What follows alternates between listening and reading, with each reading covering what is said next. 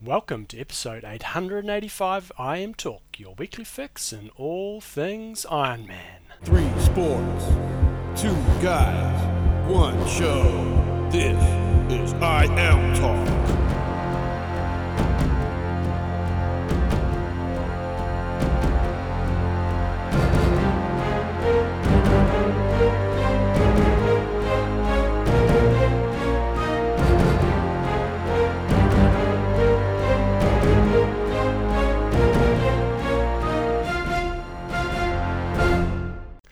Welcome along to the show, guys. Uh, slightly different introduction today, and that's because Bevan's not here. So, for the first time since the show has begun, I'm going to try to host the whole show myself. So I'm Coach John Newsom. Welcome along. Special thanks to our patrons. Uh, a few of those: Colin the Convict Bielowski, Jeremy Special Agent Ryan, and Keith the Ice Lord Manning.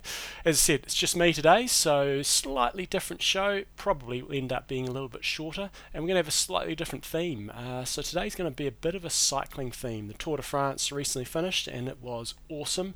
Um, it's not the end of the cycling season. Uh, I do love watching a bit of it, so we're going to talk a bit about cycling today, as well as some triathlon stuff. So first up, we'll have some news, we'll have a quiz, uh, we'll have a high five, and then I'm going to interview a guy called Ian Wright from Pyrenees Multisport, and we're going to talk through the different sort of cycling grand tours and the areas that they go through, um, just so you guys can try to get a slightly better grasp of what it's like to be riding in France, whether it be the Pyrenees or the Alps, and also sort of touching on where they do the Giro d'Italia, which is the Tour of Italy, and the Vuelta, which is the Tour of Spain, which is still coming up. So I thought it might be an interesting topic. Hopefully you guys will enjoy it. We have a wanger of the week, and don't know if we've got any questions and answers at the end. We'll see how we go. But anyway, last weekend in terms of the news, uh, we didn't have any big races, but we had the Outlaw, which is for the Great Britain athletes. Uh, it's a biggie, no pro race, but in terms of the age groupers, Peter Hob, uh, Hogben took it out in.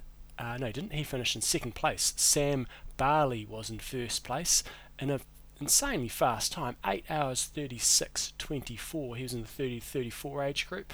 Swam 102 so not that quick in the water but then biked a 430 and then ran a 257 um, I did look at their course maps. It looks pretty accurate. The bike ride looks maybe a kilometre short but the run looks uh, pretty bang on. And looking at those swim times I can't imagine that that's short.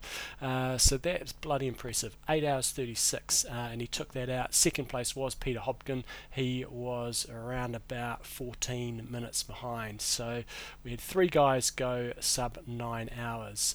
On the female side, taking it out was Natalie Lawrence in an equally impressive time, 9 hours and 35.40.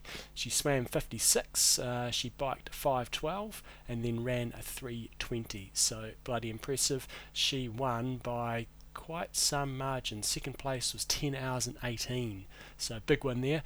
So that was happening over in the UK. We had a 70.3 also happening in Maine in the States. Uh, Georgia Prairie Pri Arioni took that out. Um, very quick downriver swim. Only took them 16 minutes in the swim. Uh, she took that out by about five minutes. And then on the boys' side, good to see Trevor Foley, who we had on the show either earlier this year or last year, um, take out a win. I think that might be his second win. But anyway, he's smoked them on the bike. Uh, his swim is not great by any stretch of the imagination. He swam 16.27 and that was lo- losing around about two minutes in such a short swim.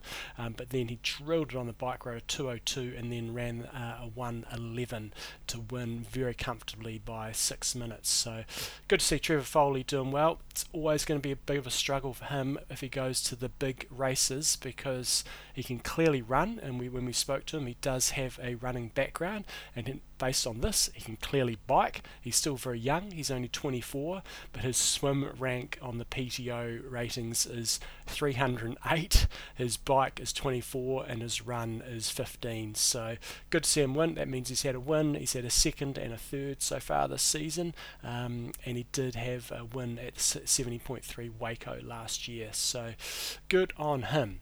That was pretty much all we had at the weekend in terms of long course racing. Um, we will talk a little bit about short course uh, coming up because there was a round in Sunderland at the weekend. But this week, the really big focus is on the PTO Open, which is going to be held in Milwaukee. The PS, it's the US Open. Uh, Milwaukee, famous for beer. Happy Days, the TV show, Alice Cooper, Frozen Custard, and Harley Davidson. So it's the home of Harley Davidson. Uh, in terms of the course they're looking at here, it is the sort of standard um, format they're following for the PTO races. So 2k swim, 80k bike, and 18k run. So makes up to be 100 kilometers long.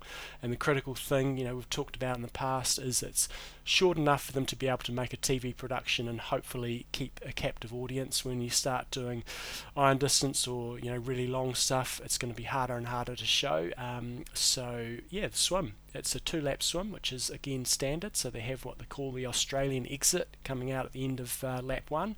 Don't know if it'll be a wetsuit or not. Given the temperatures around the world, I'm assuming it'll be non-wetsuit, and I certainly hope it is because that is going to be the opportunity for hopefully the swim to break up a little bit. Because the bike, it's 80 kilometers. I had a look at the course yesterday. I had a look on Google Maps as well. It is very straight line riding. Uh, looks to be very flat dual carriageway, just right in a straight line. So it is going to be pure TTing, and we expect to see uh, some pretty decent sized pace lines hopefully it breaks up a little bit on the in the swim. Uh, it's a seven lap bike course, so more or less doing five kilometers out, five kilometers back. There is a, a tiny little out and back. I guess they're doing that just to make up the distance. It didn't look like it was a climb, uh, so yeah, dual carriageway. It looked like a, a really nice place to race, um, sort of along the side of a lake. Should be ex- exceptionally fast. I, I shudder to think how fast they're going to go. You know, if we think that in a course like Roth, someone like Magnus Ditlev was averaging nearly 45 kilometers an hour, probably on this course. God knows how fast they're going to go.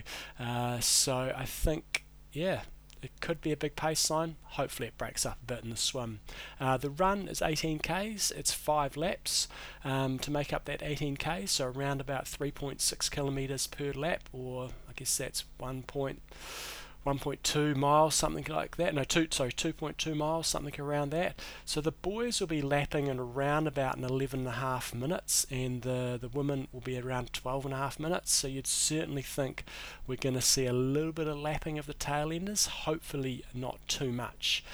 Probably the thing that I love about this race is the start time. So it's starting at 4 p 4:15 p.m. local time. So I think that's central central time in the states.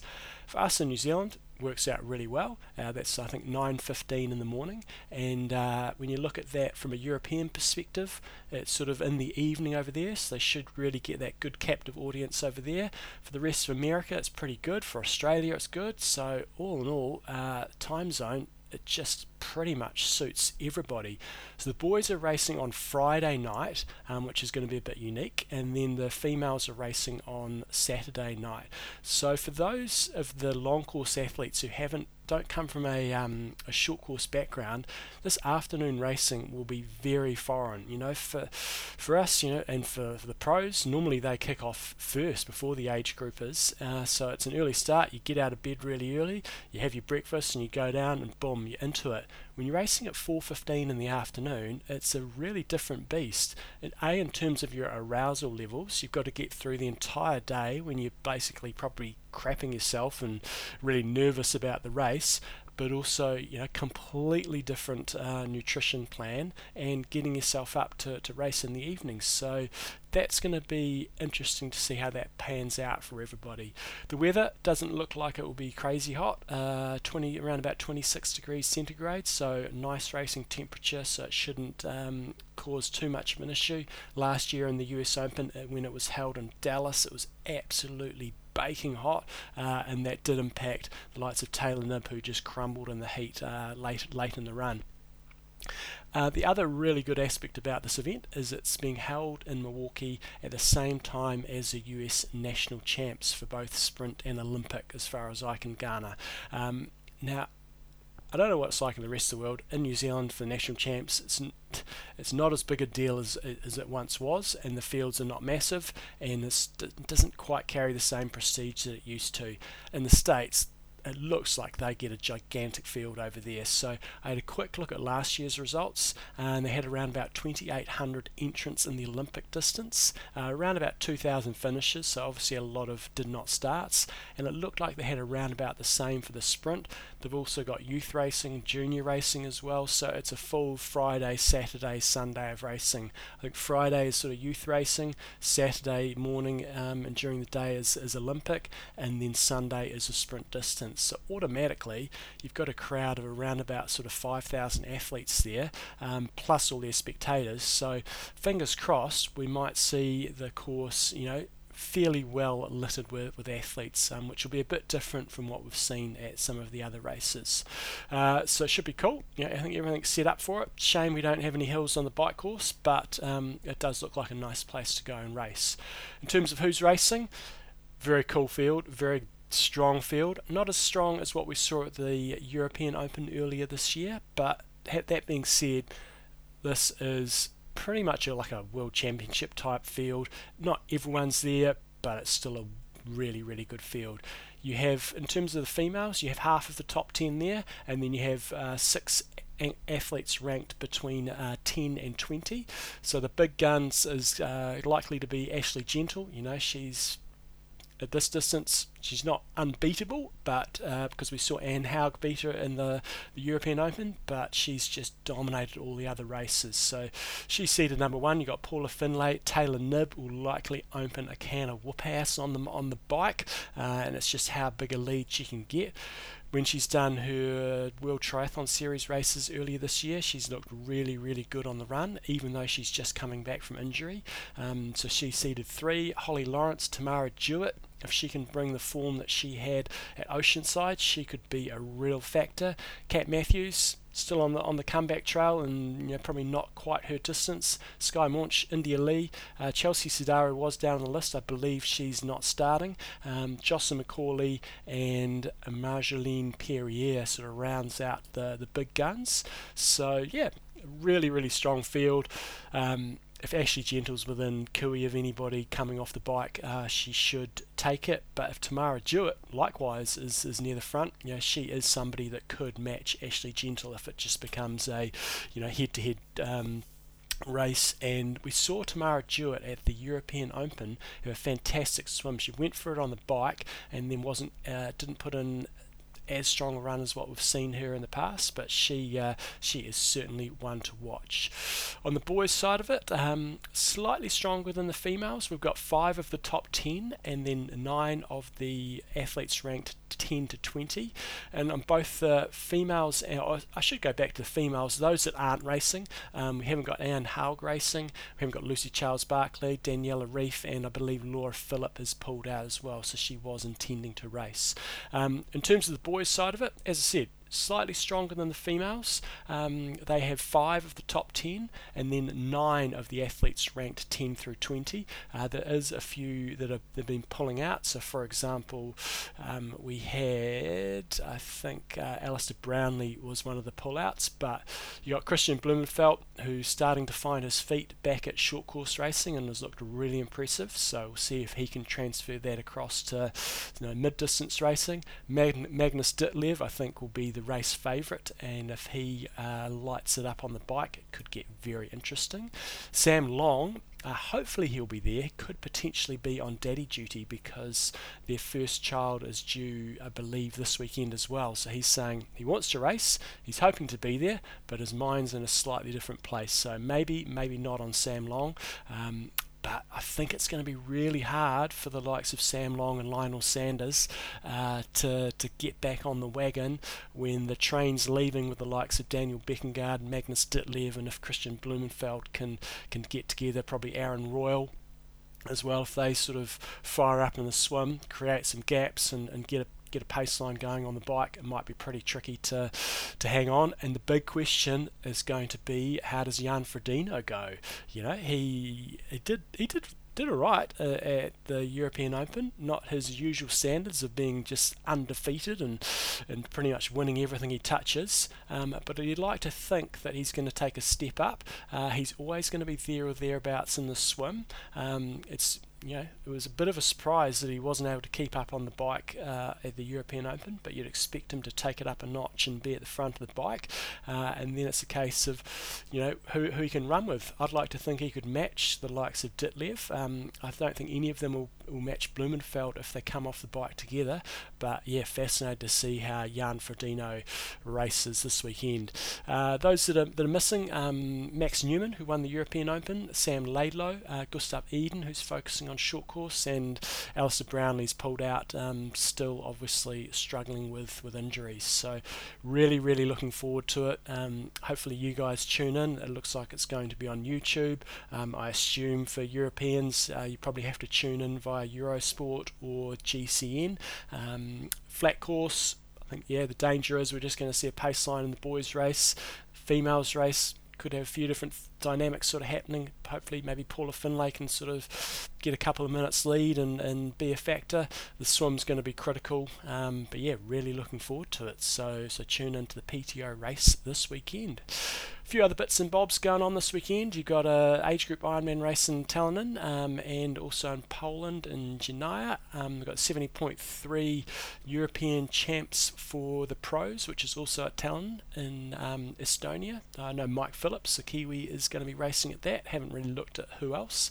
Um, another interesting one that I saw, it's just an age group race, but 70.3 in Rwanda um, in Africa be a cool place to go. It looks like they had bugger all people race last year, about 155 if the results um, proved correct but cool place to go and do a race. Um, there is a bunch of other races happening this weekend. We've got the good old Norseman that's on the, the hit list for, for so many different people. We've got the Extreme Man in Hungary. Uh, we've got another race in Denmark, so in Scandinavia, the Tour Beach Triathlon, and the Ustel Man in Germany, and the Slovak Man in Slovakia. So still a good amount of racing happening this weekend. Uh, a few other bits and pieces in the news. Uh, Ironman pulling back on a few events. Mont Tremblant, that's not going to be happening again next year, and that joins the other US or North American based races that aren't happening with Tulsa and Coeur d'Alene.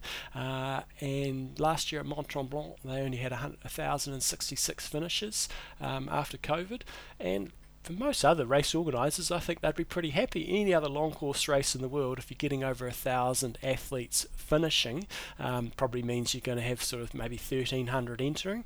Um, that's reasonable cash flow. And if you put a 70.3 or half Ironman distance on with that, I struggle to think how you can't make a buck given the entry fees these days. So, real shame that there's going to be a little bit less, uh, you know, choices and Tremblant was was it looked like a really fantastic race. And it's following on a theme that we've seen in the UK as well where they've had uh, some of their races discontinued. It was Ironman Bolton and I saw the stats on that the other day and their numbers have gone down a bit.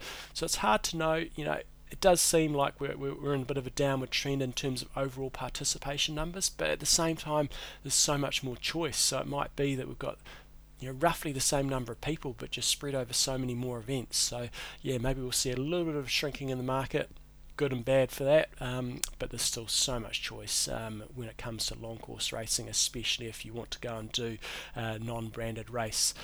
Another bit of news I saw in the last couple of days was Thomas Steiger, who I interviewed for the show not that long ago. Again, it was either this year or last year. He's received a, a ban for possession of a banned substance. It seems like a bit of a weird one. I tried to sort of look into it.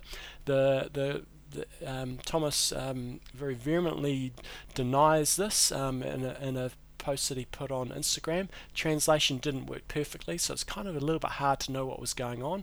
One year ban is a little bit odd, um, and it almost sounded to me like he got the ban for for being possession of a banned substance, and it sounded like that substance was almost just an aspirin inhaler. So it was quite hard to read into it, but um, yeah, check it out if you want to. There was an article on K, uh, not on K226, on Tri247 as well on that. So that's all the sort of long course news from last week. We did have uh, a World Triathlon Series race in Sunderland in the UK. First time they've had an event there. It looked like a pretty cool little venue. The French invaded and absolutely smoked everybody over there. Uh, so it was a sprint distance race. Pierre Le Corre won a sprint um, over his countryman Léo Bergère, and it was a great sprint uh, coming into the final part of the run. They also had Hayden Wilde with them, and earlier on you just thought Hayden Wilde was going to annihilate this. He sort of pulled away, but he was having a rough old day. So to his credit, has a rough day, still managed to finish in third place, but disappointing because that will impact his overall series rankings. He now does lead the World Triathlon Series, um, but I think for him to win the series, he's probably going to have to beat Alex Yee again somewhere along the way. Um, at the grand final, they have bonus points, so that's the place where you really want to do it. Next up is going to be the Paris uh, test event, and uh, pretty much everybody's going to be there. So good on the Frenchies for coming in and invading the boys' race and they did a similar deal, and if not more, on the female side because they finished in first, second, and fourth on the female side of it. Cassandra Beaugrand did really well. She just uh, smoked it on the run and won the race pretty convincing over her countrywoman Emma Lombardi. And then Léonie Périault couldn't quite make it uh, a French trifecta. She was only five seconds off third place. So first, second, and fourth. And just to round out the weekend, just to rub the salt in the wounds, the Frenchies decided to go and win the mixed team relay as well. So um, yeah, it was good, good, good watch. Uh, go check it out on uh, triathlonlive.tv. It's going to be interesting to see that there's no World Triathlon Series race in the UK next year. Um, so hopefully something gets resurrected because the UK are, you know, such a powerhouse of short course racing and long course racing.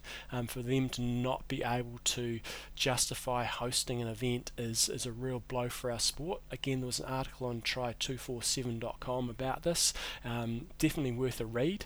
The they interviewed the um, I think he was the, he's the CEO I think of British Triathlon, and they just could not justify it. It, it, it sounded like it's costing them 1.5 million pounds to be able to put on that event.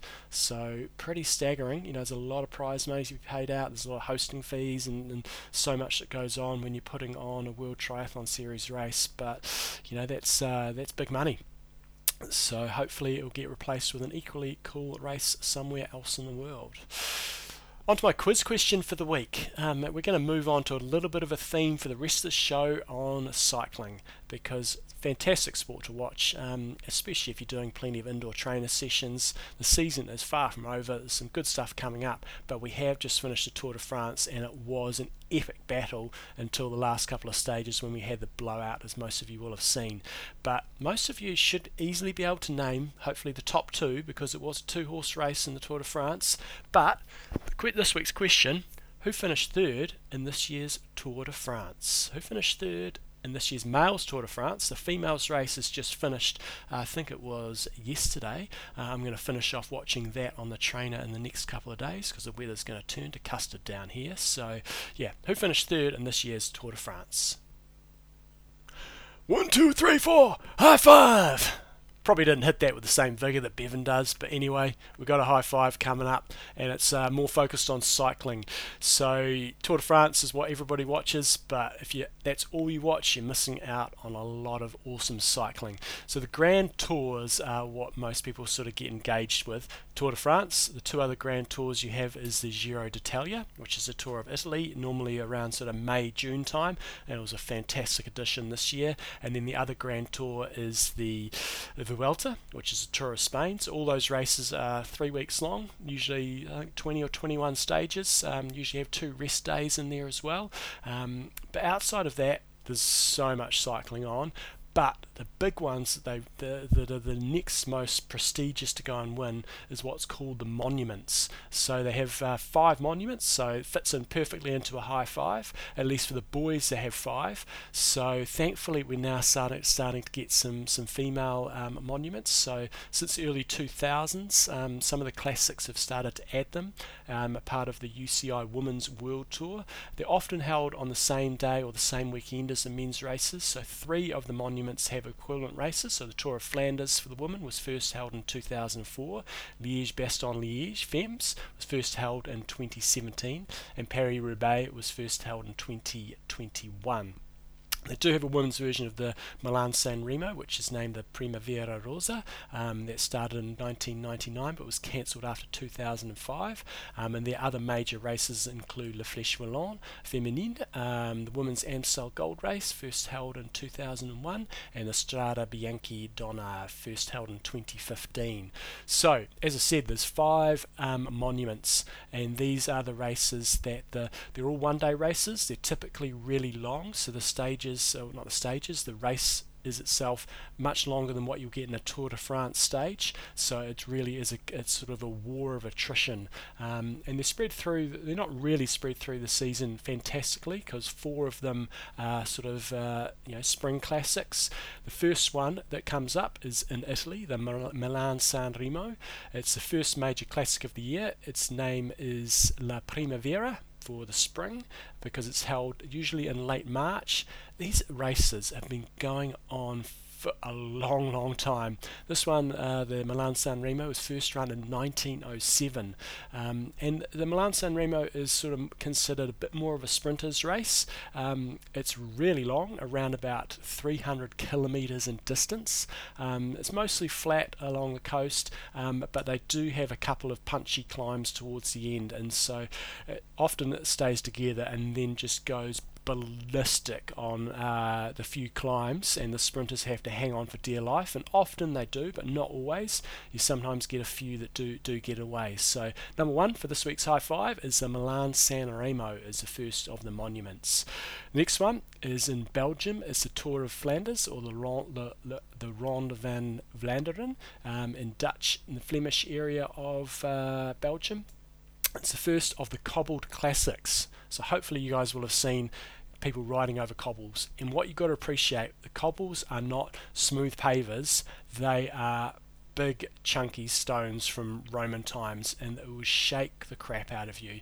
So the Tour of Flanders is run the first Sunday of April. It was first held in 1913, making it the youngest of the five monuments um, and it's sort of famous for its narrow short hills in the, the Ardennes, Ardennes area, usually steep and often cobbled. Um, so it really forces the best riders to, to fight for space and you'll get these lead outs trying to get go into those climbs because what often can happen is you might have an, uh, a rider sort of fall off and just holds up the whole group. So you get this massive fight to, to try to get to the, the climbs first, and then you'll see uh, all sorts of attacks um, as you get onto the climbs. The next one in the high five for the monuments is Paris Roubaix, which is I would argue probably um, the most famous. It's called the, Queen, the Queen of the Classics, or the L'Enfer du Nord, the Hell of the North. Uh, it's traditionally raced one week after the Tour of Flanders and is the last of the cobbled races. It was first organised in 1896.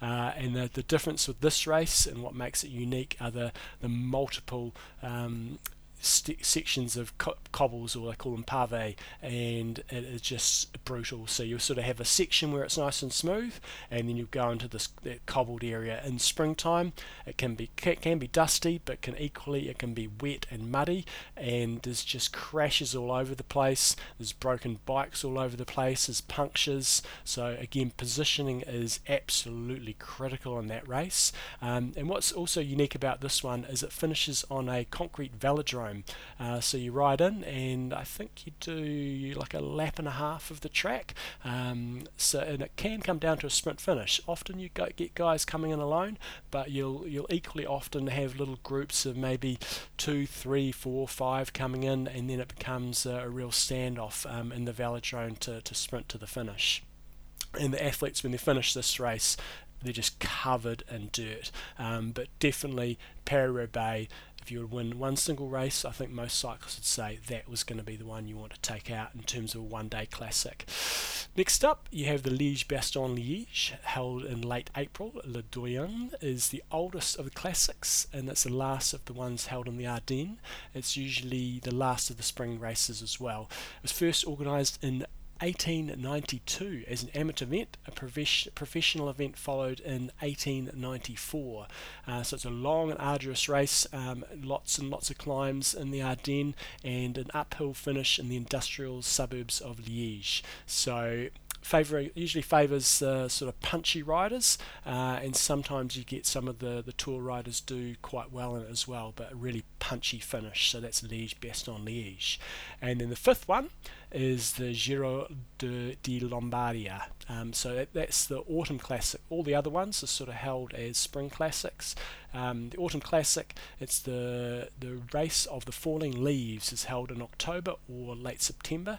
Initially organised as Milano to Milano in 1905, it was called the change to the Giro de, de Lombardy in 1907 and in Lombardia in 20 12. Um, it is notable for its hilly and varied courses around Como Lake with its finish flat finish in Bergamo or sometimes a hilly finish in Como.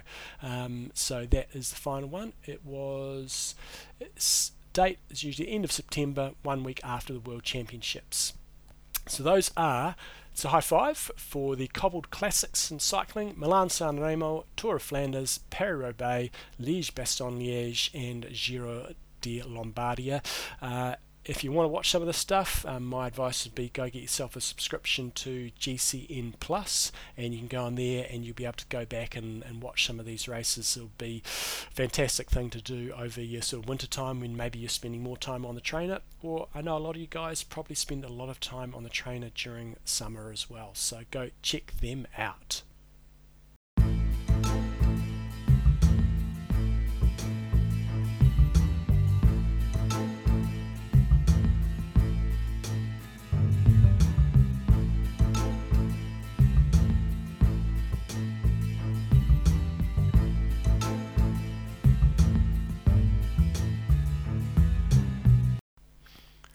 Righto, guys, uh, a little bit of music interlude there. Next up, we have got an interview. It is with Ian Wright from Pyrenees Multisport.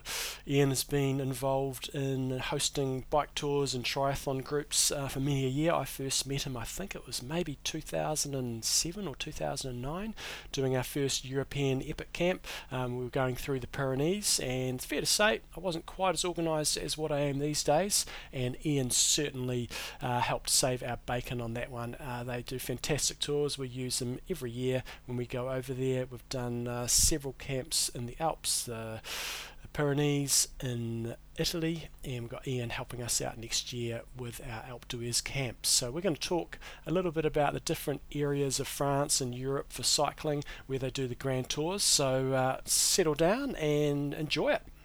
Okay, team. Well, the Tour de France recently finished, and uh, I think most triathletes probably at least taken some part of it. Some taken more than others. Uh, so, you know, the, the half-hour highlights show you a certain amount of it, but um, when you watch the full stage stuff, it's um, yeah, it's a whole nother world. And we had a pretty amazing tour up until what must have been about stage 18. Um, so I thought what would be really cool is to discuss uh, the different areas of France in terms of um, you know how they differ for the for the mountains and maybe contrast that a little bit because we had a fantastic Giro d'Italia as well, um, which is a tour of Italy uh, that was back in sort of May and June, and then we'll have the uh, the Vuelta, which is a tour of Spain, um, which comes up later in the year as well. And I thought uh, I've ridden in a few of those areas, but I would certainly not classify myself as an expert. Um, but somebody who has spent a lot of years over there is uh, Ian from Pyrenees Multisport, um, and they run camps. We're going to hear about that, but uh, he knows the area a lot better than I, so I thought it'd be good to get him on. So welcome back onto the show, Ian. Yep. Hi. It's good to be back. It's been a while, but uh, yeah, yeah, no, we're looking forward to next year. We're getting uh, going into yeah. the Alps next year with with uh, Tour de France, um, not Tour de France, with our Alpe d'Huez camp, and it was uh, I was actually just looking. It was literally yesterday. I was uh, on Strava because I have to auto correct all my bloody run files on Strava um, because my barometer's blown up on my watch, and I just saw one of Cam Wurf's rides pop up, and it had a uh, it had him getting a KOM somewhere near Andorra, and I thought, oh, that that must be pretty hard to get a KOM near Andorra because that's where a lot of the pro cyclists went. And I sort of had a quick look at the climb, and I'd actually done the climb, and I think I'd done it in almost double the time that the top guys did it. There was like guys like Egan Bernal and Carapaz and stuff on there, um, but it was a day we rode 210 kilometers from Andorra to a place called Prades, and this is in the. Oh, yeah. Was, yeah, I remember it. yeah, remembers it.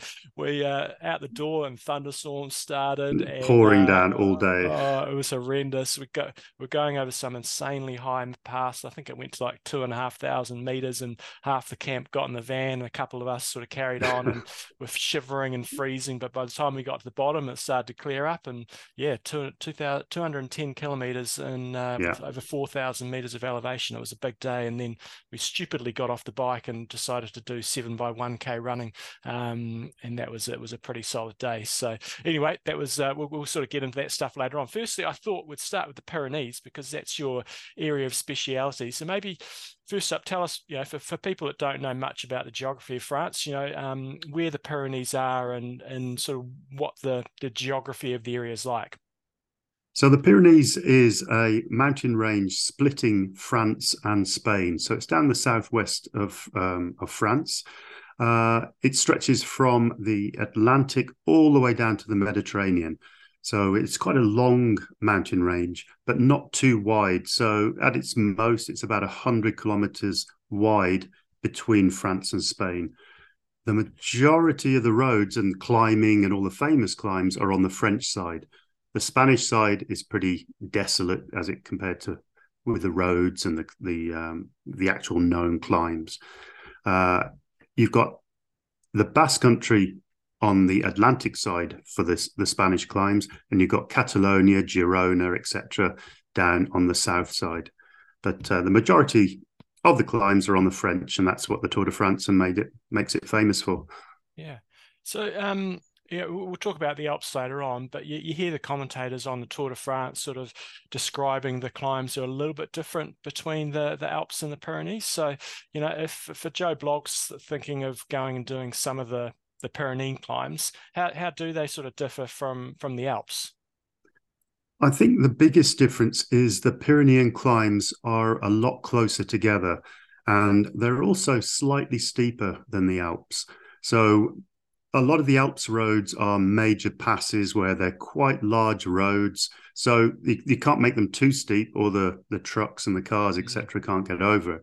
But in the Pyrenees, they're very they're, they're much smaller roads. They're slightly steeper. I, I won't say they're hugely steep, com- especially compared to the Dolomites, but um, they're much closer together. So you'll come off one climb and straight into the next climb. Where in the Alps, you'll come off one climb and maybe have 20, 30 kilometers before the next climb. So you have a bit of a rest. So, uh, and, and supposedly, I don't know with all the climate change, etc., but it's a lot warmer in the Pyrenees than it is in the Alps. But um, my experience, um, they're very, very similar. It just depends on what time of year you go and what particular, if the sun's out on a particular day. So, yeah, I remember one again on that last camp, we rolled into I think it was we rolled into Lourdes and we were coming off. I think it might have hmm. been the Col d'Espagne, and you were going down. It was like a flipping hair dryer. By the time you got to the bottom, it was nearly. Uh, I think it was nearly forty degrees. So yeah, yeah it was toasty. Um, in terms of why, why, the hell are there so many roads through there? Because um, you know, when you go climbing on some of them, there's not that much traffic. Um, and they're not all ski resorts, but is there a reason why there's just so many roads all through there? Uh, I don't know really. I mean, a lot. Say one of our tours, which is the Raid Pyrenean, is basically a tour that goes from the Atlantic to the Mediterranean.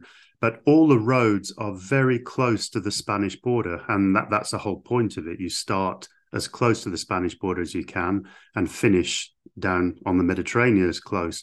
And the roads near enough follow or sometimes crisscross the Spanish border.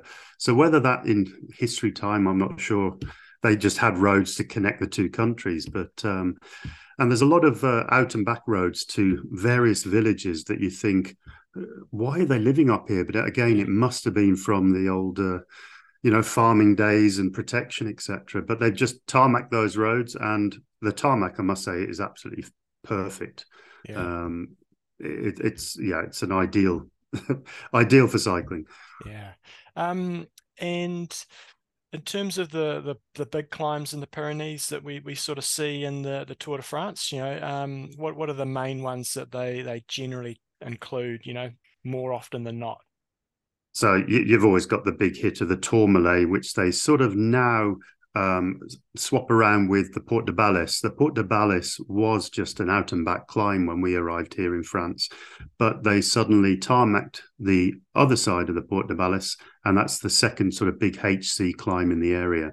So they alternate the Tourmalet, Port de Balès, and then of course you got the Col d'Aubisque, um, which attached to the Col de Soulor. Um, they did the Marie Blanque this year. Um, which other ones? Uh, it's just a uh, in my little just in my region at the moment, we've got Col de Menté, Col de Peyresourde, Col de Portillon. All of these are sort of major fi- famous climbs, all sort of category one climbs. Um, there's just a bunch of them. And um, in terms of that categorization that you talked about there, so in Tour de France, your all category, category one, two, three, and I think it goes down to four. Um, how do they sort of work that out? Is it is it uh, gradient as well as elevation, or is there some um, magical formula that they use?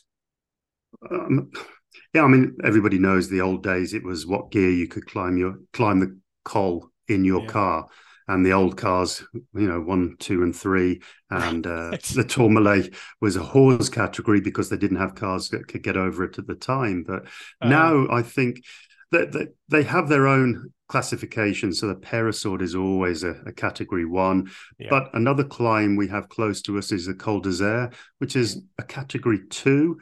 But if it's cl- if it's right at the beginning of a stage, then it could be a category three.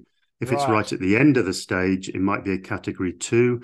It just depends where they put it in the stage. Yeah. So uh, it's it changes from year on year, but the major climbs are always they stick to their own categories, which is HC one, two. Yeah. Um, and in terms of yeah, we did we didn't do the raid Pyrenees, which you talk about. You know that goes from um, and you've got your Sant Cols when there's Raid Pyrenees. We kind of made our own route through. We did. Um, mm-hmm. We went from Biarritz to I can't remember the name. We sort of went to Prades and then beyond that. So we did do a, yeah. a line straight through the Pyrenees. Um, and it does vary quite a bit. We did pop into Spain a little bit and went through Andorra yeah. as well. Um, and so you you talked there about you know the ones, uh, and I always think they're the famous ones as well: Peyresourde, Marie Blanque, the Aubisque, and ones like that but man, we went over some um, some really different climbs, especially when we got more down to the southern areas. So, um, outside of those famous climbs, um, have you got any sort of particular favourites or particular little areas that, that you really like the look of, and and perhaps uh, not as well trodden and and perhaps a little bit quieter as well? Well, you sort of head down past Saint Girons, so.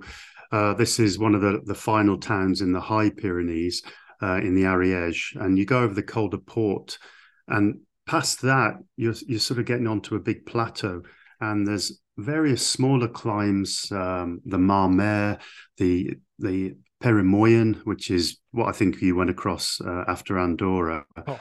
and the Col de Jau. The Col de Jau shocks a lot of our riders because it's right at the end of the week um, they've all saw the Tourmalet or the Aubisque, but they never spot the Col de Jau is also 19 kilometers long and a HC, and uh, it's sort of the penultimate climb of the whole tour. But it's it's the type of climb where you're coming out of the real mountains, as I call it, and at the top you suddenly descend into the Mediterranean. So you've got different plants, different smells. Mm. You hmm. feel the heat, the heat coming off up the tarmac. So that's one of the the nicest climbs just because of the the total change in, in from what you rode up on to what you descend down to, and that descends down into Prades where you were um, mm. a couple of years ago. Yeah, it was beautiful down there. I remember on the last day of that camp, we went. It might have been the Col, Col de Jau, I think. I can't remember, but it was uh, yeah, it was beautiful and and a lot quieter. And I think that's what some people need to realize. Um, and this will become more ev- evident as we talk about the Alps and, and a little bit about the Dolomites. You know, when they go through in the Tour de France, it's all happy days. You know, the roads closed and so on. But some of some of the climbs um, uh, are reasonably, you know, moderately busy with traffic, aren't they? Yeah, I mean the Pyrenees is. Yeah, I would say on the whole of it, it's down the bottom with Yeah. quietness. Uh, we have a, a couple of riders here t- this week, and they went out on a 110 kilometer ride and saw five cars. Yeah, Um, and, and we're starting the holiday season now, you know, so uh, five cars here where, yeah, yeah, you hit the, the the Alps or the Dolomites, and it's a little busier. Yeah, totally. We'll sort of go into that. So, if you had, uh, you know, your top uh, top two or three climbs that you like in the in the Pyrenees, what would they be? Oh, well, the first has to be the Port de Balès. It's it's on our doorstep. It's uh, it's just such a quiet, tough climb that just changes all the way through it, the whole 19 kilometers. Um, then we have a, a little climb which is an out and back that used to just be a dirt track called Hospice de France. Um, it French goes hospital. Yeah, it's uh, it's basically just uh, yeah it used to be um, uh, like a, an old hospital at the top there but it's now turned into a nice cafe bar so it's only it's halfway up the Superbagnères which is in luchon um, but that's a climb that rarely people do but it just gets steeper and steeper and steeper up to 20% towards the end um, and then you have a quick quick coke and then the nice descent down and then you can choose whether you want to do Superbagnères as well and Superbagnères is another 17 kilometer climb. So uh, these are big, big climbs um, that not many people know about. Mm, absolutely. No, th- those quiet ones are awesome. You do want to tick the big ones off. You know, you really want to go up the Tourmalet. Um, but those other climbs, from a enjoyment and quietness perspective, they're they're awesome. And one other thing that you will find on, on a lot of these climbs, almost all the big ones, they've always got some sort of restaurant or cafe at the top, and you can get crepes and things like that. So you do get a get a reward up the top there if we um if we think about the the Vuelta um and the sort of climbs they do there, I don't follow the Vuelta as much. Um, it just I don't know, it just doesn't resonate quite as much with me. But do Mm. they generally stick to the? Um, it's obviously the Tour of Spain, so they stay in Spain um for the most part. But are they normally the the climbs that they do and people are going to see when that kicks off? Is that more the just the Spanish side of the Pyrenees, or do they go elsewhere in Spain as well for climbing? No, I mean, that, yeah, a lot of the climbs I don't even, I've never, never heard of. Uh, Yeah. Most of uh, Spain is such a big country. But when they do come to the Pyrenees, they will come across the border. So Mhm. the Portillon, um, you'll climb from the Spanish side, but down into France.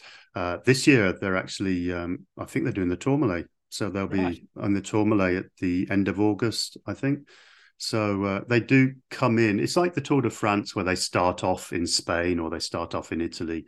Um, the the Vuelta will come into into France and do some of the larger climbs Yeah. because they, they don't have those size climbs in in Spain. it just doesn't um it's all uh, when i watch the Vuelta it does seem as you said before it's pretty arid in terms of a lot of the, the climbs they do on the spanish side and because i guess it's not in the holiday period it just doesn't have that same level of uh, spectators does it no, and a lot of the roads are on major highways, so and they're close to spectators. You know, they're on motorways or yeah um, peages near enough. Uh, and I think that's just to get because the distances seem a lot longer. So it's just to get them from A to B more Right. quickly to get to these climbs.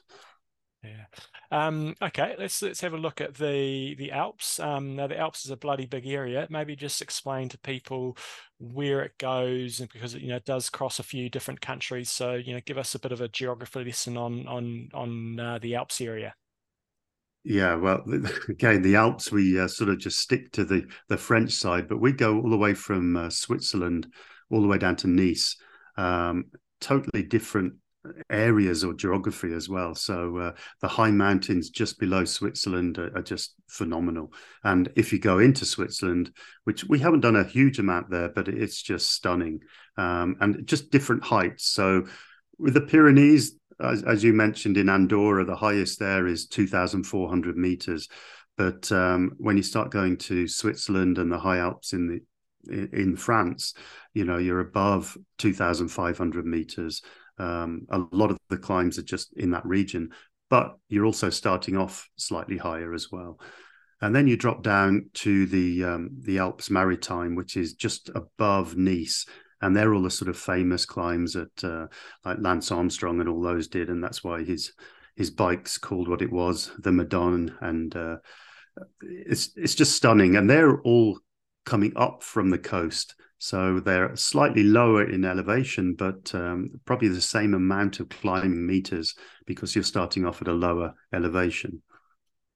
Um, and over there, you know, um, I've been in that area, and I think yeah, probably the number one thing, it's quite a bit busier, isn't it, in terms of the the roads and the and the traffic on the roads. Yeah, it's um, the, the Alps is probably the second busiest out of them all, and uh, majority we ride our bikes across the Alps, but then you get all the motorbike clubs riding their tours across the Alps, and then you get the car clubs, and of course then the camping cars, the, the tourists, and they're all trying to go over exactly the same climbs. Mm-hmm. Um, the only the, the only good thing about it is all the kilometer markers, because we haven't mentioned that, but most of these large climbs have kilometer markers with a little cyclist symbol on, and that'll tell you what percentage the next kilometer is going to be, what height you are. So when all these motorbikes and cars do rush past, you know, you just point to the sign and say, these climbs are really for us.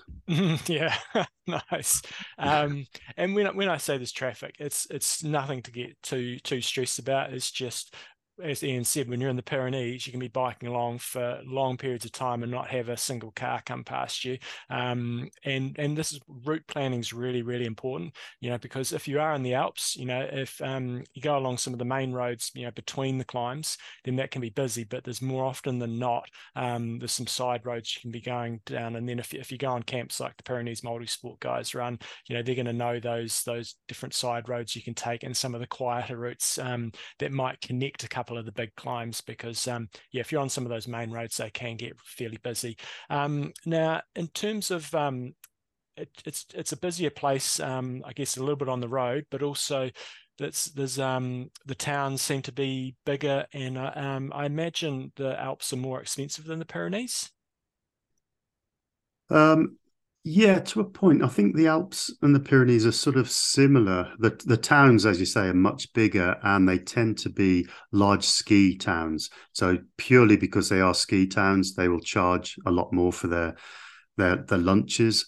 Um, it's easier to get snack lunches in the Pyrenees, where in the Alps it tends to be, you know, a three course menu de jour, all the rest of it. So we have to select um, decent places. So because in 120 140k day you don't want to be stopped for two or three hours waiting for lunch. Um, mm. so you have to select the right places. And uh, but they're, they're very pretty. I must say that the difference between the alps and the pyrenees the, in the ski towns the ski towns are very very attractive compared to the ski towns in the pyrenees. We we have yet to catch up to places like morzine and uh, Val, Val d'Isere. Um, the Tourmalet and La Mongie are yeah stuck back in the 60s, but they are getting there. They are uh, they're getting there. Um, and when we sort of talk about you know the famous climbs in the Pyrenees, you know there's um, there's those few hand, handful that are, that are really famous, and then they obviously do lots of other climbs. In the Alps, it's going to be a little bit harder to pick out the the big ones. You know, you have uh, Alpe d'Huez, which they didn't go up this year. Um, you mm. have the you know the Galibier, which I also don't think they went over this year. Um, but there's so many others. But so so for you, you know, outside of say the Galibier and um, and Alpe d'Huez, um, what are some of the big big names people look out for, and perhaps some of the ones that you particularly like that perhaps aren't quite as well known? Well, the one beautiful climb is uh, one of the first we do on on day one of one of our tours is the Col de Ramaz. Um, that's spectacular. Again, it's probably about 16k long. Um, it's at least a category one HC, but the views straight over um, to the high mountains of uh, Mont Blanc are just spectacular. So that's on our, our day one of our tour. The Cormet de Roselend, again, it's just fantastic. I think I think you guys went up there with the lake. Um, it's it's just it's the scenery, the the high scenery that that's just beautiful. Um, and then um, Val d'Isere, the, the uh, Iseran, the Col de Iseran. Yeah. Um, normally we split that up. Um, you you you rode it from the side we normally go down, and that's what 60k It was ascent. a long way. It was a long. I think the climb was about forty k's of actual. you yeah, know, it was a bit, bit of valley, but uh, yeah, that was a long climb. And, and it's so high 2700 and this we, we've just been up it two weeks ago and the snow was so thick up there but the sun was out. It was just it was just fantastic. And then i think my favorite climb in the alps is the col de la bonnette um, which is the highest paved road in europe uh, main it was actually made the highest paved road just for the Tour de France. Oh, so really? they have a they have a like a, a looped road at the top of the peak just to get that um, that meterage, that elevation. But um, it, the history up there, it's a big Second World War um, um, sort of outpost. So still up there are huge tunnels and machine gun posts, and of course the graveyards and everything else. But it's just you cycle up there past this, and it just takes away all the pain. Um, you're at 2,800 meters. Uh, it, it's just a big smile across your face until you turn the corner, and then the wind nearly takes you off your bike. But uh, it's just it's just a beautiful climb. Is is that one uh, up and down, out and back, or is that No, no, it's a pass. So yeah, it, it it drops down through this uh, another huge um, like a, a Napoleon barracks. Again, on a bike you don't see any of this; you just fly past. But um, being support crew uh, for a few years, you know, you actually stop and read some of this uh, information, and then you try and relay that to the cyclists before they drop down there. But uh, that that's again that if you descended all the way down, you'd be in Nice, and it's about ninety kilometers from the top of the Col de Bonnet to actual Nice on one road. Mm. So uh, doing it the other way, and we have had people do it the other way. You know, that's some climb. Mm.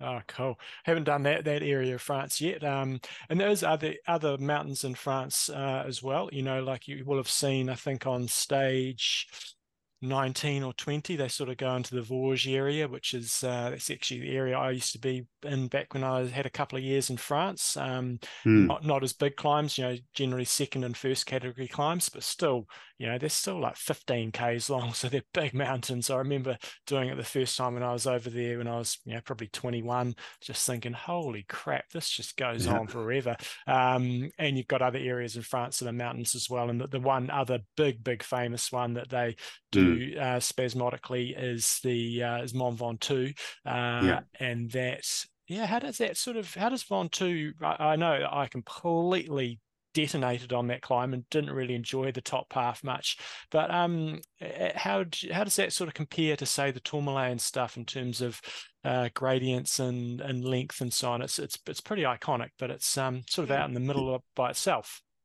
Well, most people think it's part of the Alps. So when we do when we're in the Alps, they say, "Oh, can we not do Ventoux?" But it is actually quite a few hours away from Ventoux. It's it's um, probably a couple of hours from Nice. So you're right down south, and then you pop back up. But uh, there's three different um, ascents of Ventoux, and uh, near enough, two are very similar. From um, oh, what's the oh, where is it? I've forgotten the word now. That's all right. The, yeah, there's two. There's from two towns. It's very similar, um, and then from Sault, it's a, a sort of more gradual climb. But yeah, they are they are very similar to the Tourmalet and the, the big HC climbs. Um, the mainly the last six kilometer from uh, the Chalet Reynard. Um, Yeah. That's the that's the bit that hits you, Yeah. um, and then you've got the wind as well. So you've got the, the sort of the elements. Just if you're on a good day, I think the time you rode it, that was great. was just was just before they cancelled the top of the stage where Froome was walking his bike. yeah. So um, you were there, I think, only a three or four days before in the same wind, but Yeah. you got you guys made it to the top. So Yeah. um, S- that, So yeah, I think that with that one, you do you do probably need to allow give yourself a couple of days if you ever go down there, don't you? Because um, it can be it can be a it can be closed or b it can be um, some pretty uh, pretty dicey weather. We were lucky we got it uh, on a great day. However, my Mm. word of advice on that one is uh, we we had like about a hundred kilometer approach to get there, where we'd done uh, quite a bit of climbing. It was the first day of camp, and there was some pretty excited people, including myself. And then we kind of raced up there, and Ian mentioned Chalet Reynard. So that's when you kind of come out of the trees. I had to sit on the side of the road and at Chalet Reynard and regroup because I've been riding FTP for about flipping 30 minutes and we still had a long way to go. So it was uh, yeah. it was not a lot of enjoyment in that second half, but uh, the descent is is fantastic. It's a, it's a nice open descent. Loved it. Um, the one other area I've sort of been to is uh, into Italy, and uh, for those that watched the Giro, it was a, it was brilliant brilliant battle, and the the final TT You've had everybody on the the edge of their seats. Um, it was a lot closer than what we saw in the Tour de France TT. Um, but yeah, you're riding the Dolomites. So maybe um, tell us sort of where the Dolomites are in relation to you know Italian geography, and give us a bit of a bit of a précis on the area. Well, the Dolomites are North Italy, um, stretching up sort of around the back of the Alps. So, uh, and what what really surprised me when we did the Dolomites um, Epic Camp was that it was all in German for the first few days. So there were German towns. Everything was in German. So that that surprised me quite a lot. Again, not, not my my history isn't great, but um, those down in um, Bormio, uh, the Stelvio, all of the big climbs uh, are sort of in the German speaking part of Italy. Um, for for the, the, Dolomites, we sort of have two or three bases, uh, so we can go out riding um, three or four days of climbs really. So um, I think you did the Col de Joux and yeah. uh, the Pordoi, yeah. all of those are sort of yeah, yeah the, the, yeah, they're all sort of grouped together, and then you head over and do the the Stelvio, and then you got Mortirolo. Um, yeah, they're, they're, very much on a different level of uh, elevation and steepness. Uh, you you basically 10% is the the new 5% i always say when we go over yeah. there um, it, you don't realize how steep they are but you it's funny you get used to it. So when it drops down to 8% it feels flat. And um, it's that's just i don't really get um, elevation sickness or anything like that but it, the dolomites are the is the only place that i do sort of tend to get a headache at the night time because uh, you are very much over 2000 meters for the majority of the day of riding. Yeah. Um, it's it's just a huge elevation uh, rise. Um, you, you, go up to the the top of the Stelvio, which is nearly two thousand eight hundred meters, but you're above that two thousand meters for probably the last uh, four, five, ten k probably.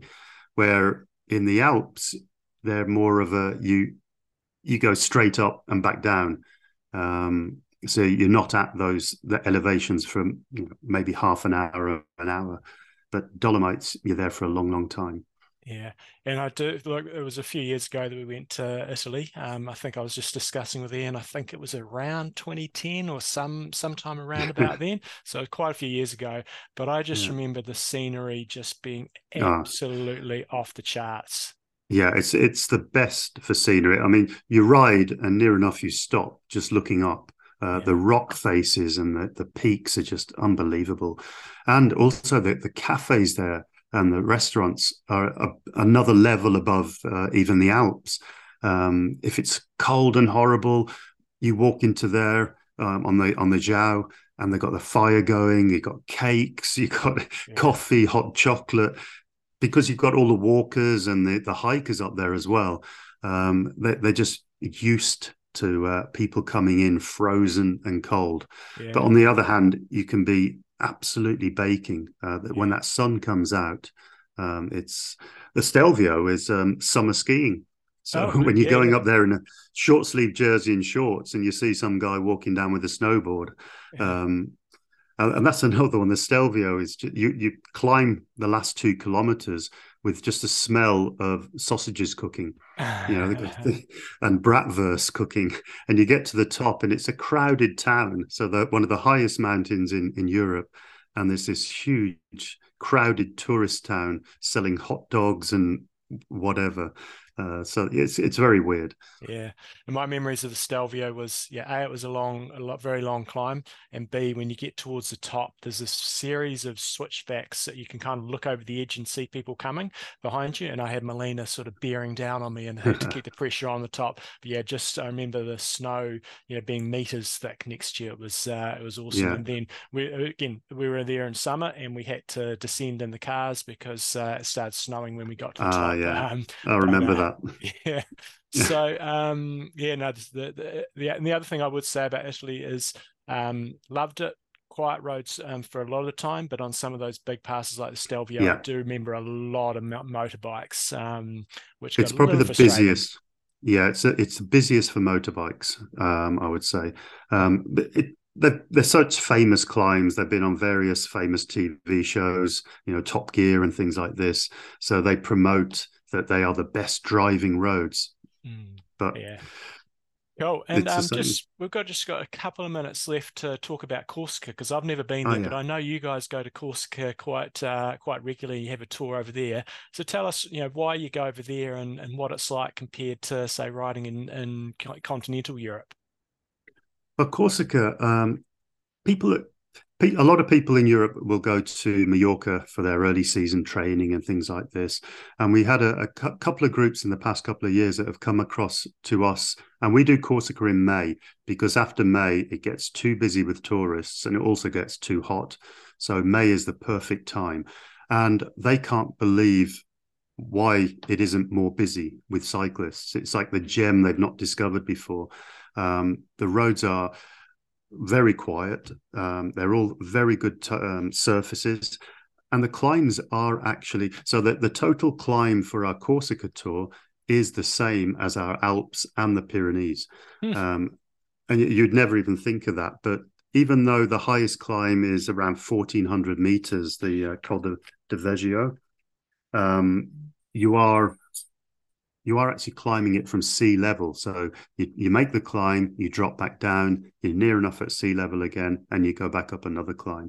And central Corsica is just, it looks like the Alps. It, well, it's a mixture between the Alps and the Dolomites. And you're going through national parks with, you know, rolling rivers coming down, um, proper switchback after switchback. It, it is just phenomenal. And then you'll hit the coast and you're 200 meters above blue blue lagoon type Mediterranean um, in red rock. Uh, that the the roads are so skinny that you you know you go through rock overhangs and small tunnels. Um, there's just something to look at constantly.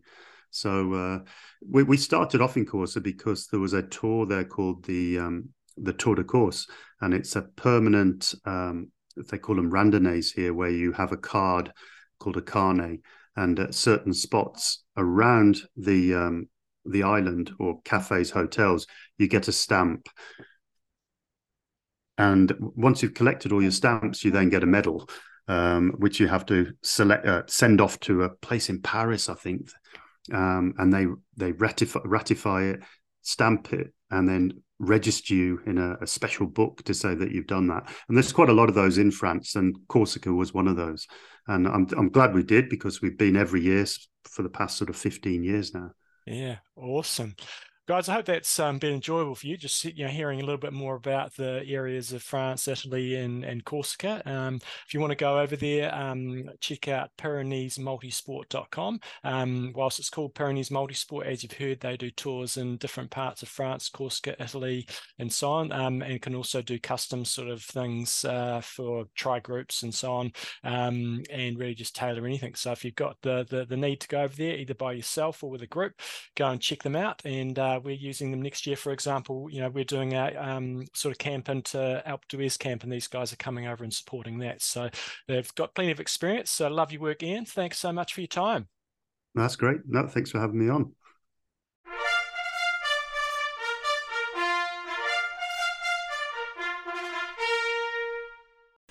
Okay, guys, time for Wanger of the Week. Hope you guys enjoyed that interview with Ian. I certainly enjoyed doing it, but I'm a bit of a cycling tragic when it comes to riding in Europe. It's just absolutely brilliant. So, if you ever get the chance to go on a camp, whether it be an epic camp, whether it be a, a camp with Pyrenees Multisport or somebody else, uh, go and check them out because um, they know the roads and it's really easy to not go on the best routes. Um, when you're going with a tour group, you, you know you know you're going to find uh, some nice quiet roads and go over some of the classic climbs and avoid hopefully getting lost. Anyway, Wanger of the week went onto our Strava page. If you don't know what Wanger of the Week is, uh, you just need to join up to our Strava group, and if you finish in the top 100, you get a chance of being drawn out in our weekly draw. Uh, you need to uh, swim, bike, and run. So I put in random.org, and first one came out number four, who just went cycling, so I didn't do that. And the next one out is number 18. Oh, it's Christchurch Local. Julia Spark. She did 18 hours and 38 minutes of training from 15 activities. She swam 2 hours 33, rode 7 hours 38, and ran 8 hours and 26 minutes. And we've got to remember, we're in the middle of winter, so I assume Julie is still in Christchurch. I'm just going to check that out. Um, but we've had some really shitty weather. Um, we had some good weather as well, uh, but she looks like last week uh, she's been doing a bit of Zwifting, quite a bit of Zwifting, uh, a little bit of running. She lives just outside Christchurch in, in North Canterbury. Um, Julia went to Hawaii, I think it was last year, I think it was. It was either last year or the year before. I'm pretty sure it was last year. Um, she's an absolute beast on the bike, loves riding her bike. Uh, she also came on come on a, a, couple of my little my mini camps. She came and when we did our ride from Christchurch to uh, across to the west coast, uh, she stomped it out on day one. Uh, got over there in one piece. So it was 255 k's, I think it was, with a huge amount of climbing. Unfortunately, when the turnaround came, Julia was nowhere to be seen, and she had a rough night. She got sick leading into it, and uh, she was not a happy camper and spent most of the night, unfortunately, uh, not well. Um, but luckily, her son, who was also on the camp, Joe Spar, uh, Joe Drury, he uh, he managed to come over and did both both ways. So uh, Julia had a fantastic week. She did a great run um, at the weekend, going over sort of the Mount Herbert area. She must be getting ready to do a big run we have down here in Christchurch called the Crater Rim you run uh, along the top of uh, sort of the blown out volcano that sort of encompasses the hills around Christchurch. So hopefully she's getting ready for that. Did uh, 3 hours 52 running. Nice work. Uh, so Julia Spark was our Wanger of the Week. She smoked it last week. Well done, and hopefully you're looking forward to a good summer of racing. Uh, in terms of what else I've got for today's show, bugger all is the answer. Um, the quiz question uh, I had to a little think about this before because third place was quite sought after in the Tour de France. So the question was who finished third place in this year's Tour de France? It did change around quite a bit because you had the front two, you had uh, Pogacar and Vingegaard who were just absolutely annihilating everybody, annihilating everybody, and then obviously we saw Jonas Vingegaard sort of pull away convincingly um, on one stage in particular. But the battle for third was uh, was pretty full on, and it changed hands a number of times. You had uh, Jay Vine who was uh, sitting in he was a yellow jersey for a while, but then he was sitting in third for a bit. He had a bit of a crash and sort of tumbled down a little bit. Then you had the rider from Ineos. He ended ended up, I think it was Rodriguez, he ended up getting into third at one stage. This is all off memory, so I hope maybe got it a little bit wrong. Um, but then you also had um, one of the Yates boys, and both the Yates boys actually were sort of in the gunning for third place. And which one was it that that uh, finished in third at the end? I better go check this to make sure I get the right one. letour.fr uh, finished in third place. Where they must have the overall rankings here somewhere. Otherwise I'm just going to have to go and check it out. No it was Adam Yates. Uh, he took it out ended up being 10 minutes behind. Uh, he was in third place uh, and his brother was in fourth place. Simon Yates. They ride for different teams. Adam Yates rides for the UAE team, which is the same one as Tadej Pogacar. So he was doing a lot of domestic duties, not always thinking about himself. Uh, Simon Yates was in fourth, and the other fella I mentioned, Rodriguez, was in fifth. Jai Hindley dropped down to seventh place. So well done if you got that right. Um, Adam Yates was third place in this year's Tour de France. What else have we got today? It's always a bit different when you're doing it by yourself. Uh, today's swim set I did go for a swim this morning um, and I forgot my little piece of paper that had today's swim set. This is what we were going to do and probably what we'll do next week. Uh, so we started off with an 800 metre swim continuous. It was 800 building the pace. So each 200 trying to pick it up a little bit. But we had a little twist. We're doing 150 meters freestyle, 25 backstroke, 25 breaststroke, um, and each 200 just picking up the pace a little bit. So 800 warm up. And then the main set will be 400 meters steady, 2 times 200 moderately hard, and 4 by 100 hard. With the hundreds, taking around 15 seconds rest, about the same for the 200s, and then repeating that again. So it's 400 steady, 2 by 200 moderately hard, 4 by 100 hard, um, about sort of 15 to 20 seconds rest, um, a little bit more between the between doing the sets you do that whole thing twice through and then finish off with two 25s underwater um, trying to make the whole length underwater and then finish off with 200 meters warm down so that was the swim from that was supposed to be this morning but we'll, we'll be doing next week so if anybody who swims with me that's what's in store if you want to turn up next Tuesday.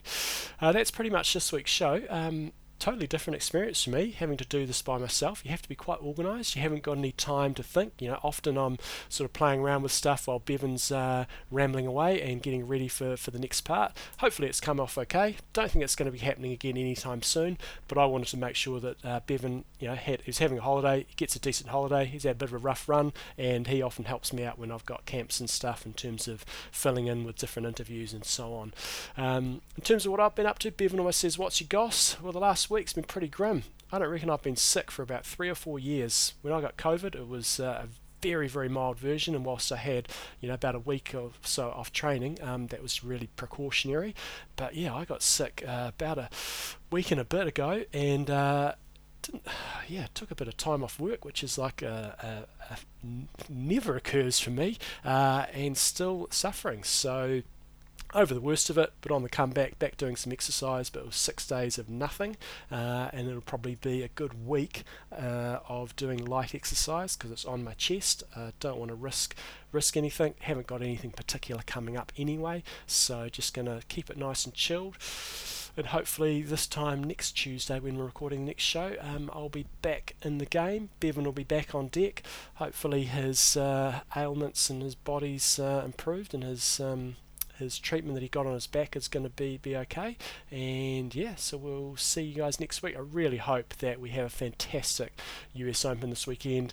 Encourage you guys to get involved, get watching it, comment, just be, be part of it, spread the word, make sure other people know about it as well, um, because we need these races to be our majors and for for media to hopefully stand up and, and pick up on it, um, because the fields are great, the money's great, and we need to make sure that we all, as triathlon community, get in behind, stop bitching and moaning about things that could be better, um, because this product is is you know the best we've seen for, for a long, long time. So, to the patrons who support this show, thank you very much. A couple of them Paul Swindler Tuck, Michael uh, Hot Rod, Super Hot Rod Parrot, and Nadine Flower Power Voice. Um, if you want to get the show emailed to you, um, go on to imtalk.me. If you want to send in any content, um, do so uh, that Bevan normally does this section. What is it? I am talk podcast at gmail.com. Uh, if you want to come on any camps, I've still got plenty of space on my Kona camp for next year, but I am trying to book that up. It's such a cool camp. Um, you get to do the Kona 70.3 or the Hawaii 70.3 as well as a tour around the whole island with a cool bunch of people. Coaching coachjohnnewsom.com. Bevan's stuff is bevanjameseyles.com and do send through any content you'd love to get out there. I do like to, it'd be great if we could have a few more age groupers of the week and any content that you guys want to share with the triathlon community. So that's pretty much it for this week. Uh, a little bit different, but a show nonetheless. We've only missed one, uh, and that was when Bevan almost died uh, and ended up in hospital. So 16 years still going strong. I'm Russ. I'm in Don't. Train hard, train smart. Kia kaha.